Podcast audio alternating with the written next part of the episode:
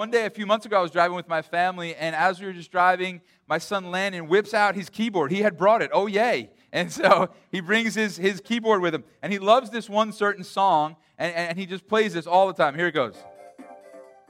Right? Feeling that?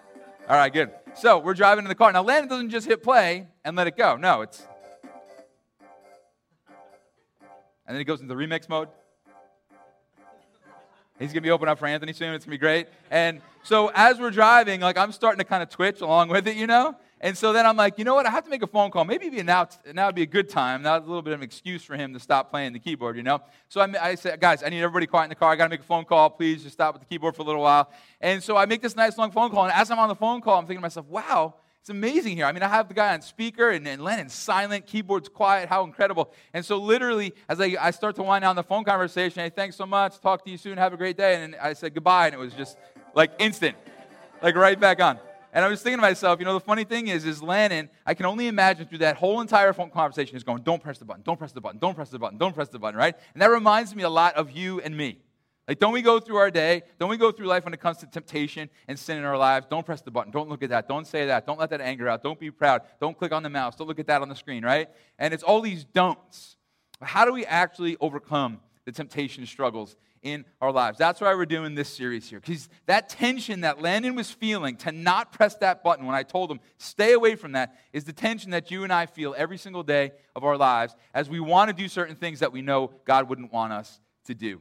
And so we're trying to figure out, man, how, what are we going to do that's actually going to help us overcome temptation?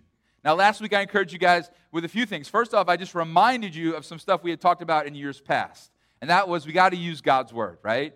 I think one of the greatest verses that we can speak in the moment when we're tempted is like Jesus taught us to pray lead me not into temptation, but deliver me from evil. And so, man, you're at school tomorrow, you're at work tomorrow, and there's the temptation. Suddenly it's, all right, Jesus, you said to pray. Lead me not into temptation. Deliver me from evil. Later tonight, hanging out with some friends, they're talking about going and doing this. You're real tempted to go and join them. No, no, no. Jesus, help me in the moment. We speak those words out, even if it's just quietly.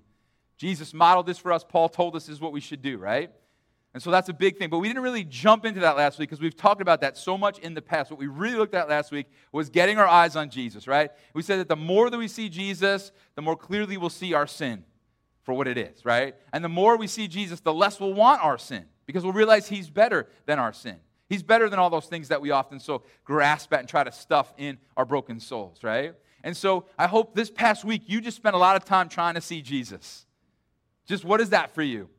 Some of you guys, I hope you spent some time in the Word of God, just daily seeing Jesus in the Word. I hope some of you guys prayed this week and had a great conversation with Jesus. I hope some of you guys went on a hike. I hope some of you guys turned on some great music and just worshiped God. I hope some of you guys journaled. I hope some of you guys painted some art and you just felt near Jesus. And during all that, you saw and were reminded of the truth that He is better. He is better than our sin. But tonight, we're going to take a little bit of a different direction. And I hope this is just incredibly practical for you. I hope this is something that you walk out here saying, okay, I can so do this. this I, like every single person in this room, I have 100% confidence can handle this. Like my nine year old knucklehead with the keyboard can do what I'm going to tell us to do tonight. It's powerful. We often miss it, but it's something that we can all grab a hold of and live out and see some of our temptation broken. Temptation's a big deal. I don't know if anybody in here, don't raise your hand, but anybody in here struggle? struggle do you struggle? Do you guys struggle? anybody in here struggle with some of the things that I'm going to bring up in just a minute? Anybody here struggle in just controlling your mouth? You know, like the things you say, you get mad and things start flying out. Or maybe you get with a certain friend group. Man, I remember like college, high school, there was like certain three or four guys put me in the same room. I'm going to start saying some really dirty, raunchy stuff just because I'm with those guys. Anybody ever struggle with that? Anybody ever struggle with looking at porn, with sleeping around, with doing some things you just know this is not what God has for me to do. Anybody here struggle with just some, some low level impurity, even? How about gossip? Just speaking out against people behind their back, right? What about idolatry? Just loving anything more than we love Jesus. And so it's when I love myself more than Jesus, when I love success, when I love stuff, when I love entertainment, when I love my wife, my kids, when you love your boyfriend, your girlfriend, your spouse, when you love your future dreams and you're just chasing those things down more than Jesus, when, when you love, you know, video games, Fortnite, I actually love Fortnite, but it's not for why you think. I've never played it because I'm horrible at video games. I love it because it's the number one parental disciplinary tool I have in my life right now. It's amazing. I am going to write a thank you card about Yay Big to Epic Games. Thank you for creating Fortnite. My children are so well behaved right now. It's wonderful. But man, we love so much stuff more than we love Jesus. And that's called an idol, right? Every, anybody in the room struggle with any of that stuff I just brought up? And some of you guys would say, well, no, Doug, you didn't bring my thing up. That's okay. You know what your thing is. And so the question is, how do we overcome this stuff? And that's what we're really trying to figure out here in this series. And it's so important to talk about because God wants us to overcome our sin struggles. Like God wants us to get past these things in our lives. Not perfectly, you ready for this? But consistently. Consistently. That's possible. God wants us to work past these things. And some of us, as we, as we saw last week, we just feel like we are our sin struggle. Like we are gossip, we are porn, we are impurity, we are addiction, we are partying, we are bad language. That's who we are. And I hope tonight, and I hope last week, man, just to convince you that is such a lie. You are not your sin, your sin is not you. And we're going to see how that plays out here tonight. I hope we also remember that one of the reasons God wants us to overcome our sin is because He loves us so much and He knows how much our sin stinks. He knows how much our sin is not our friend, which is something I've been trying to drive into you guys for years and years. Our sin is not our friend. If we spend enough time with sin, we begin to realize it stabs us in the back every single time. I don't know who the youngest person in the room here is tonight. Actually, it's probably baby Aguila, but we're going to go a little, little older than that. But the youngest person in this room beside baby Aguila can look back on life already, no matter how young you are, and realize that sin stabs you in the back every single time. And so tonight, God says, Hey, I have something better for you, and I have some really practical ways to overcome the temptation in your life. Not perfectly, but consistently. Wouldn't it be amazing? If that thing didn't have a death grip on you anymore. Okay, yeah, all right, maybe you struggle with it once in a while, but hey, there's the grace of Jesus to carry you, pick you back up when you and I fall, right? But wouldn't it be amazing if that one thing didn't sort of have that death grip on us? So we speak the word of God, we see Jesus for who he is, but what else can we do? We're going to look here tonight. If you're not a follower of Jesus, I'm sure that in, there, in your life there are some temptations you wish you didn't give into as well. And maybe we would disagree on what sin is or, you know, what God says and if God's even there and all that kind of stuff. But there are definitely some things in your life you'd love to kind of get past in life because you've seen that sin burns, right? And so tonight, not only do I hope you see kind of a great strategy for overcoming the temptation in our life, I also see you, I hope you see, rather, how much Jesus has done for you and what he's done with our sins. So we're going to look here today at what Paul has to say. And Paul was a missionary. Paul was a guy who planted churches and loved Jesus a lot. But one of the things we are clear on is this Paul was passionate to help people overcome their sin struggles. Like he was all about. As you read through scripture, as you read through the letters that he wrote to different churches, he was so passionate about people living for Jesus and getting free of those things that seem to plague us and own us. And so look at what he says. In Ephesians 5, verse 3, he says something really powerful, really challenging. Before we get to the how, we're going to see some challenges up front, okay? He says, But among you, there must not even be a hint of sexual immorality or of any kind of impurity. And you're going, Doug, that doesn't tell me how to overcome my sin. I know. It just gives us something to aim at, okay? And Paul here says, hey, not even a hint of sexual, sexual impurity. Now, a lot of us in the room would say, all right, well, for starters, I'm, I'm not as bad as so and so with this, right? And this is what we do a lot in life. It's like, well, okay, I, I'm not doing great in this area, but I'm not as bad as so and so, so at least that's true. And Paul here is telling us don't compare yourself to so and so, not even a hint of sexual impurity. I don't know about you, that's incredibly challenging. It's like maybe if this were 100 years ago, right? Give me 1918, maybe I got a shot at purity. And some of you guys are arguing in your heads with me right now. Some of you guys work in New York City and you're going, Doug, I drive to the city every day, and there are 1,000 foot by 1,000 foot billboards of practically naked people I drive by every single day on my commute. I'm supposed to be pure. Some of you guys are going, Doug, you ever hang out with the guys after school or work? Like, there are a couple of you guys in the room who have told me you've been at work and someone has literally pulled the phone out of their pocket with, like, basically a half naked lady and said, Yo, check her out. And I'm supposed to be pure in this environment? Some of you guys are arguing, Doug, you ever been to Walgreens, Doug? I just want to buy some Altoids, Doug. And I go up to the checkout counter, and there's all these shady magazines. I guess they figure it's the checkout counter, you know? And so I'm, I'm there, and I'm trying to, I just want to buy some Altoids. What am I supposed to do here? Some of you get that later tonight. It's okay. And what, what am I supposed to do? Like walk in like this, and, and just ask store clerk, when I point at the Altoids, can you let me know? Snickers, Reese's, right? I just want some Altoids, right? It's like either it's going to be good breath or purity. I can't do both, right? So what do I do here? in the year 2018, to be pure. Not perfectly, but consistently. How am I going to do that? Well, we're going to get there, but I do want to just encourage you guys with something. Because you know what I think? I think sometimes we fall prey to one of Satan's great tricks. I think we're in Walgreens, right? CVS, if you're not a Walgreens person, and we're standing at the counter. And there we are, trying to buy the Altoids, and there we notice the magazines. And as soon as we notice them and we have them in sight, suddenly the enemy says something to us. So, what does he say? One word pervert. Right? And, what's so interesting is, is we have to realize that that first noticing of the magazine's physical existence in our perimeter is not sin. But Satan likes to make us think it is. Like, for example, if I'm right here, I'm obviously standing in this proximity, going to notice there's a keyboard here, right? And so often we notice the keyboard or we notice the magazine and we hear pervert, and, and instantly what do we do? We go, well, I already looked once and, and messed up, so why not take a second look? Or why not take that image with me for the rest of the day and think about what I saw? And what we have to begin to realize is wait, wait, wait. Okay, I now notice this is here. Now I have a choice. I have not sinned yet. Now I have a choice. Am I going to look back? Or am I going to bounce my eyes? Am I going to start to think about Jesus? Am I going to take that image with me? Or am I going to start to think about Scripture and speak Scripture, right? I'm going to turn my back and check out like this. Here you go, lady. Run the credit card. Turn my back because I don't even want a hint of sexual impurity. So don't fall prey to that. But how do we pull this off in our day and age? We're going to see that as we move on a little bit later.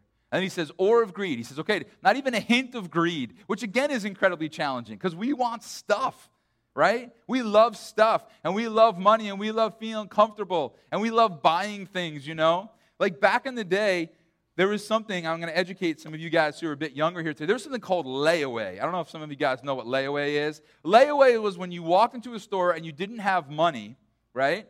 And you had maybe like a fraction of the money you needed. And there was no such thing as 0% credit cards where you just kind of charge it and pay for the next 9,000 years, right? So you walk in and you see a jacket you really like, and you're like, that jacket's amazing. You're like, how much is it? And the lady's like, 350 bucks. And you're like, I got 37 right now, right? And she goes, okay, give me the 37. I'm going to take the jacket and put it in the back of the store. You come back next week and give me 37 more, whatever you got. And when you pay the 350, you get to take the jacket home. And what you would do is you'd give the 37, and then over the next several weeks, you would like date your jacket. You'd come in and you'd hand some money, like, is it right if I go back and see her? You know? And you walk in the back, how's it going? They treating you all right? I'm going to get you out soon. I've got to mow like 13 and a half more lawns. I'll have what I need from my allowance to come get you out of here, right? That is a different world. All you had to do in the olden days, olden days, good Lord, all you had to do back in the day was just avoid the store. Guys, now we have the store our, in our pocket, in our computer, on our device. We have the store with us. So now we jump on Amazon. We get to see the jacket in 47 different colors and shapes and sizes. We get to upload a photo of ourselves to see how the jacket will look on us. And then we click with one buy, and a drone drops it off at our front door in 10 seconds. Right? This is the world we live in. How am I supposed to not even have a hint of greed? Are you kidding me, Doug? He goes on. He tells us why we shouldn't have a hint of sexual impurity or greed. He says, because these are improper for God's holy people. He says, this is not how we live as Christians. We shouldn't be okay with this stuff. And that's the struggle here. Some of us walk into the room okay with this stuff, right? And Paul's telling us, no, no, no, that's not how God's holy people live. And, and what you need to hear tonight, as I work us through some challenging verses here, is how we've become God's holy people. Just so you know, if you're not a follower of Jesus, we're not a bunch of people who walk in the room going, patting ourselves in the back, going, Yep, man, I killed it this week. I'm just so holy. I'm just such a good person that I've gotten God's attention, and He must think I'm it. That's not how it works. We're going to see even how we can call ourselves holy throughout this. But then Paul goes on, a little more challenging talk here in verse 4. He says, Nor should there be obscenity, foolish talk, or coarse joking, which are out of place, but rather thanksgiving. Are you kidding me? No dirty jokes. Do you know how out of place I will feel? Do you know how much I'll stand out in the office or my school if I don't join in, in those jokes? How you'll stand out. I, I think that's actually part of the point, isn't it? That we stand out, that we don't look like everybody else around us. Then it goes on, verse 5. For of this you can be sure no immoral, impure, or greedy person. This verse makes us real nervous. such a person is an idolater, has any inheritance in the kingdom of Christ and of God. This verse scares us because we look at this and we say, well, I struggle with some of the things Paul brought up. Sometimes I say some dirty jokes, sometimes I swear, sometimes I do struggle with purity or greed. Or so does that mean I'm not a follower of Jesus? Does that mean I have no relationship with God and I won't go to heaven night? I know that's not what Paul's saying. What Paul is saying is the person that's in trouble is the person that doesn't care about these struggles. It's the person who has stopped battling and thrown up their arms and says, I give up. Just take me away, impurity. Take me away, greed. Take me away. Paul's saying that person, there, there's a breakdown in that relationship with Jesus. There's a breakdown in the connection point with Jesus if we're okay with this stuff. If we are wrestling with this stuff and we are struggling with this stuff, then we are in the fight. And we have our radar tuned to God. And we're going to continue to learn and grow in these battles. Then he goes on, and this is another kind of intense verse. And if you're not a follower of Jesus, really pay attention here. He says, Let no one deceive you with empty words, for because of such things, God's wrath has come on those who are disobedient. That is super intense because it tells us that God has wrath because of our sin, and it is poured out on people who are disobedient. Now, first of all, the first thing we have to talk about here is that God is absolutely just to have wrath. Some of us look at God and we're like, I don't want to know a God who has wrath. Really? Think about that for a second. If you created a whole bunch of people and then they revolted and they started murdering each other and raping each other and doing horrible things to each other, don't you think there would be some just wrath in you that would say, I got to put an end to all this? But you ready for this? This is what's so important. How did God deal with sin? The wrath that should have been poured out on me and you, the disobedient, because we're in that category, guys, right? Instead, was poured out on Jesus on the cross. If you're not a follower of Jesus, this is huge.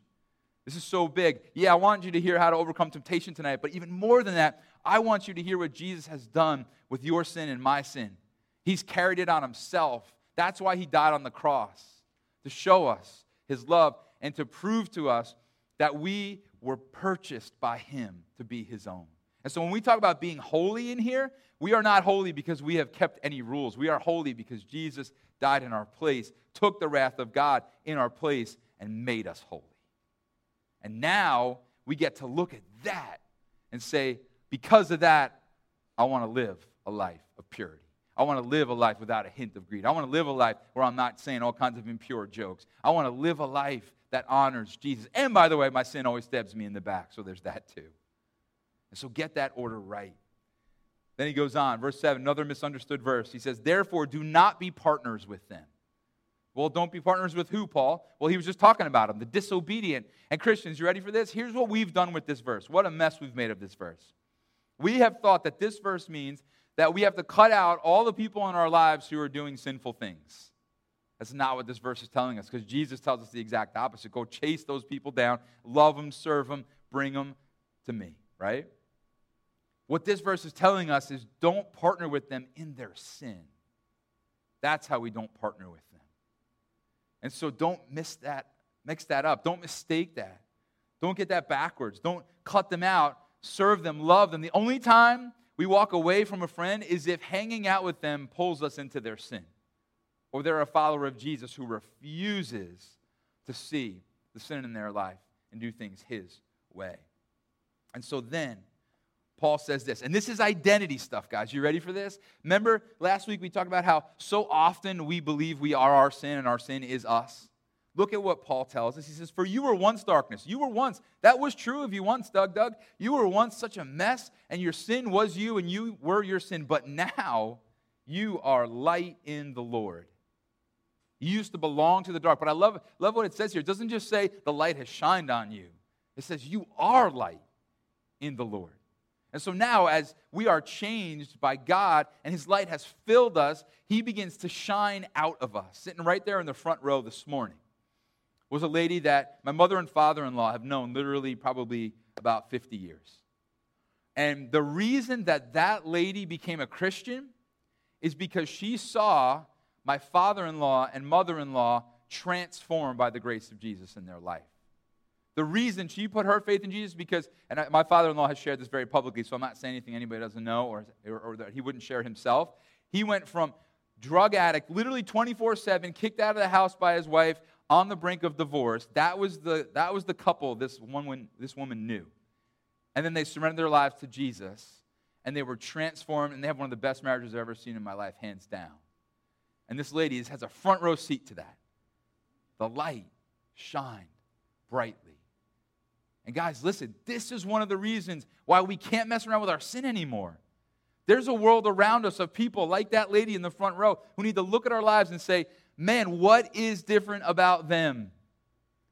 You see, some of us have believed this lie that if we're like kind of stealth and we're close enough to what the world likes, that's the way we'll win them. But man, Paul saying, no, no, no, you are once darkness, now we're light. And so we have to get so serious about the sin in our life because it destroys us, it's against God, it comes between us and God, but there's a world around us that needs the light. And then Paul says this live as children of light, for the fruit of the light consists in all goodness, righteousness, and truth, and find out what pleases the Lord. Paul tells us, hey, this is who you are. You are children of the light. Now live like it, okay? But how? How do I do that? If it were only that easy, verse 11 is our key verse. Look at what Paul says here. He says, have nothing to do with the fruitless deeds of darkness. You ready? Last four words, so huge. But rather, expose them. Expose them. Do you want to get serious about breaking temptation's hold in your life? Do you want to stop messing around with the things that you and I, we've been struggling with for so long? Do you know what we have to do? We have to bring our sin into the light. We have to bring our temptation into the light. We have to expose it for what it is. We have to say, okay, I'm done kind of keeping this in the corner and keeping this quiet. I have to bring it out so that it is known. Some of you guys might say, well, what about the things I haven't done yet? I mean, the series is about temptation. All right, I'll bring my sin out, but why would I bring those things that tempt me out into the light? Because why would we wait until we do them to bring them out into the light? Can we head that off before it happens? What if we bring them out now? What if we share our struggles now so that they don't end up leading us down that road? Here's what we need to realize, guys. You ready? Sin grows in the darkness, but shrinks in the light. Temptation grows in the darkness, but it shrinks in the light. I don't know if any of you guys have ever gone down to your basement and maybe moved like a uh, suitcase or something around, and maybe during the summer when you move that suitcase or that box or whatever, you notice some mold on the ground. I don't know if anybody's ever had that happen. And you go, oh man, what happened down here? Well, it was so cold and so dark down there that it let that junk grow. And guys, some of us, man, we've got some mold in the basement of our lives. We've got some stuff hanging out down there, and it's growing because it's in the darkness. We got to bring it into the light so that its power can be lost. Sin's power is broken in the light, temptation's power is broken in the light. Verse 12 says this It is shameful even to mention what the disobedient do in secret. That last word, secret, is a huge deal. Do you know why your sin and temptation have power over you? Because it's in the secret. It's our secrecy that gives our sin its power. But when we decide, okay, I'm done messing around with this. I'm going to bring it out into the light. Watch it lose its power. some of you guys might say, but Doug, I don't want to bring my sin into the light. I don't want to bring my temptation into the light. I'm enjoying it right now. I just want to remind you that it hates you and it's out to kill and destroy you. That's what our sin wants to do to you and me. Ravi Zacharias said this Sin will take you farther than you want to go, keep you longer than you want to stay, and cost you more than you want to pay. And this verse is a candid reminder that our sin leads to shameful, broken places. So we don't want to hang on to our sin. Look what it says in verse 13. But everything exposed by the light becomes visible, and everything that is illuminated becomes a light. And so not only does bringing our sin out of the darkness, out of the basement, expose it and help others begin to see what's going on, and, and the power of that secrecy is broken, it's also now I can see it all lit up and I can see it for what it is, and I see how nasty it is. I see I don't want this anymore. Why would I keep choosing this? It's so broken. It's so broken. Verse 14 is the last verse we're going to look at here. He says this This is why it is said, Wake up, sleeper, rise from the dead, and Christ will shine on you. I love that. Paul says to the church, Can we please wake up? Can we please wake up and can we stop messing around with our sin? Can we stop keeping stuff down in the basement because it's growing? Death is growing in the basement of our lives. And here we are running around trying to figure out how to hit stop on the keyboard. And, and Paul's telling us, I could tell you a real easy way to break the power of sin and temptation in your life. Get it out into the light. If you want to get serious about it, expose it. And I love what it says in verse 14. This is, I'm sorry, this is the last verse we're going to see. This is why it is said, oh no, we already read that part, right? I love what it says at the end there Christ will shine on you. Christ will shine on you.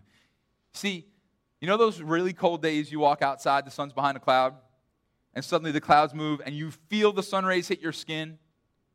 That's what this verse is trying to tell us Jesus will do in our lives. When we get serious about our sin, we say, okay, I'm done playing around. God, here it is. Here's what I've been up to. Please now shine on me. Some of us haven't felt the warmth of God in so long because we've been keeping so many sinful things hidden in the basement of our lives. There's nothing like feeling Jesus shine on you. You could, whatever, porn, sex, money, stuff, you can throw all out the window. It does not amount to feeling Christ shine on you. And He is our reward. And so, what sin do you have in your basement? What mold is growing down there? What deadly thing is in that quiet, cold, damp, dark place that's ready to kill at any moment? What temptation do you need to shine the light on and illuminate your sin? So it's brought out and the secrecy is broken, and so you see it for what it is. There's just three words I want you to remember this week illumination breaks temptation. When we illuminate our sin and our temptation, we will see the power of it broken. Illumination breaks temptation. We have to bring our sin and our temptation into the light.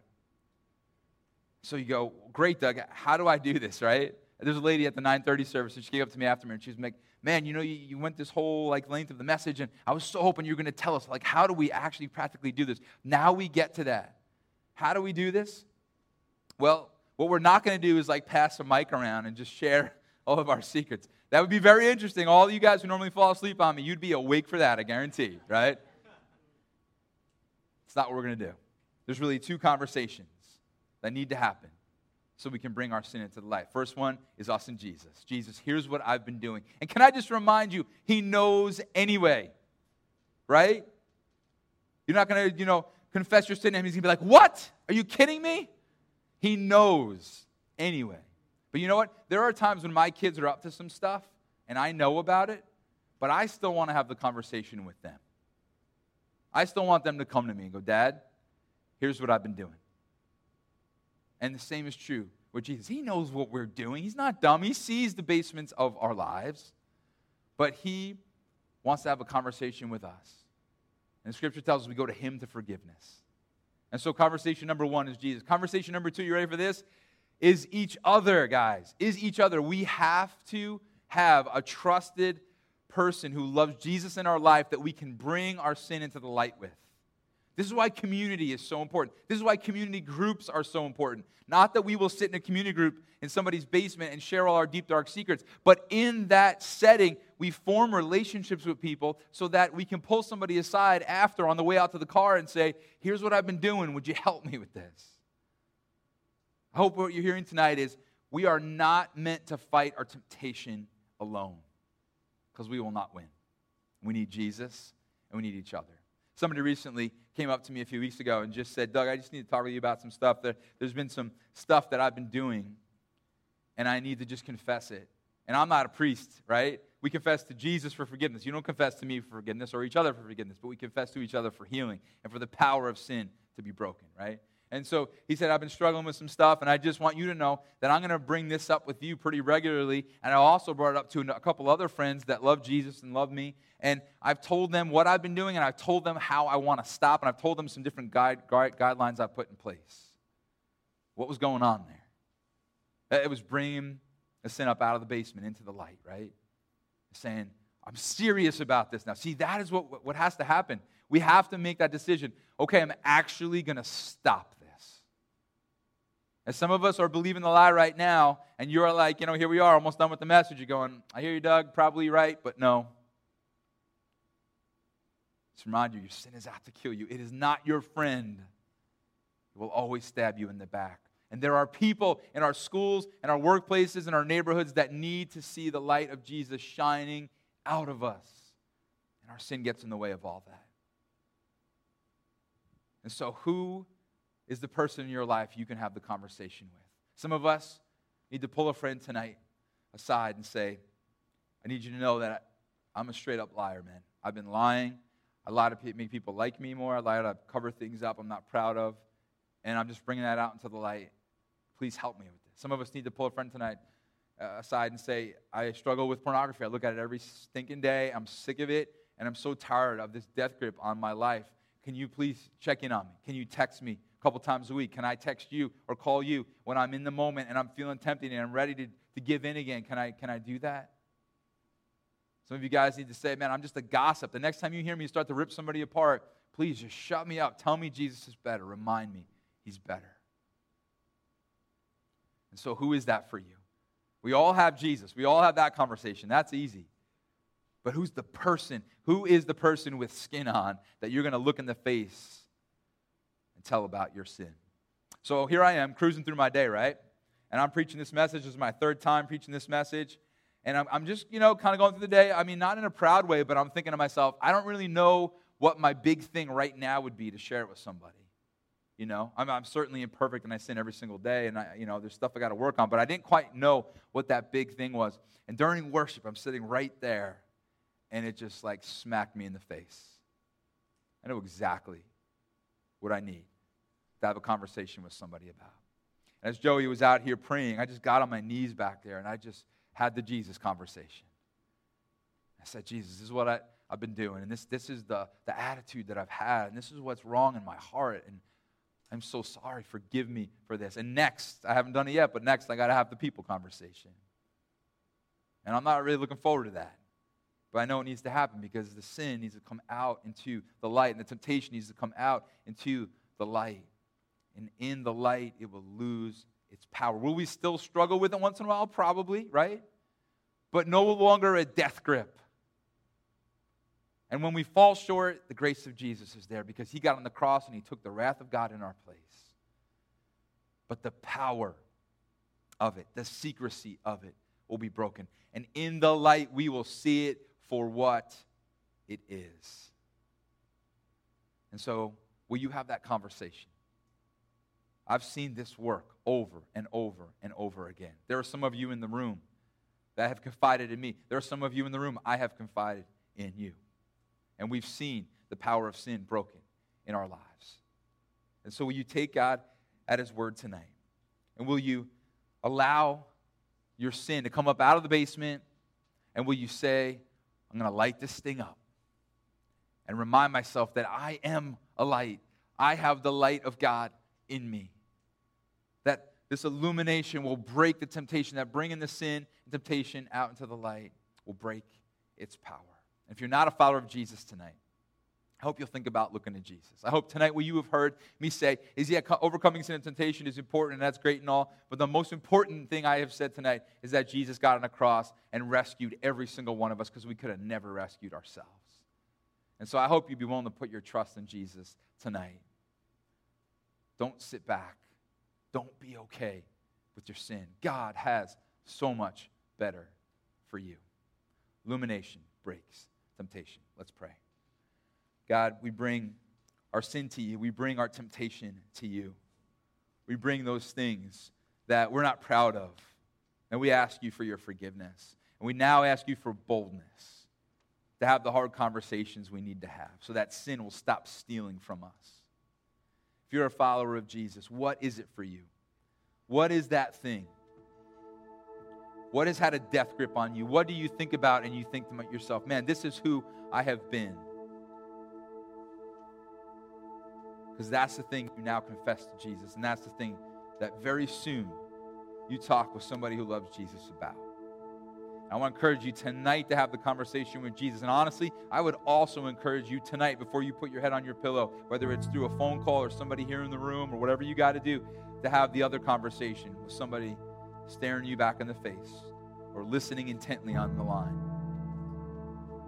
Don't put this off because this is the kind of thing when, you know what, tomorrow you wake up, you're like, eh, maybe my sin's not such a big deal. On Tuesday, it's a little less of a deal. And By Wednesday, you're thinking, you know, I'm just going to kind of not do what Doug talked about Sunday night. So don't put this off. Have those two conversations. Bring it into the light. You will not regret that. Sometimes it's hard up front, And there's maybe even some consequences up front, but long term, you will not regret bringing your temptation. If you're, a father, if you're not a follower of Jesus tonight and you would like to put your trust in Him, I'd encourage you just pray something like this right now Jesus, thank you for getting on the cross for me. Thank you for dying in my place. Thank you for enduring the wrath of God that should have been poured out on me because of my sin. Thank you for your forgiveness and your mercy. And God, I'm going to try to do things your way now. And I thank you, this is not about works, it's about grace. And when I fall and I stumble on this journey, pick me back up. Remind me that you're good. Remind me that you're worth it. Jesus, change my life from this day forward. Your name I pray.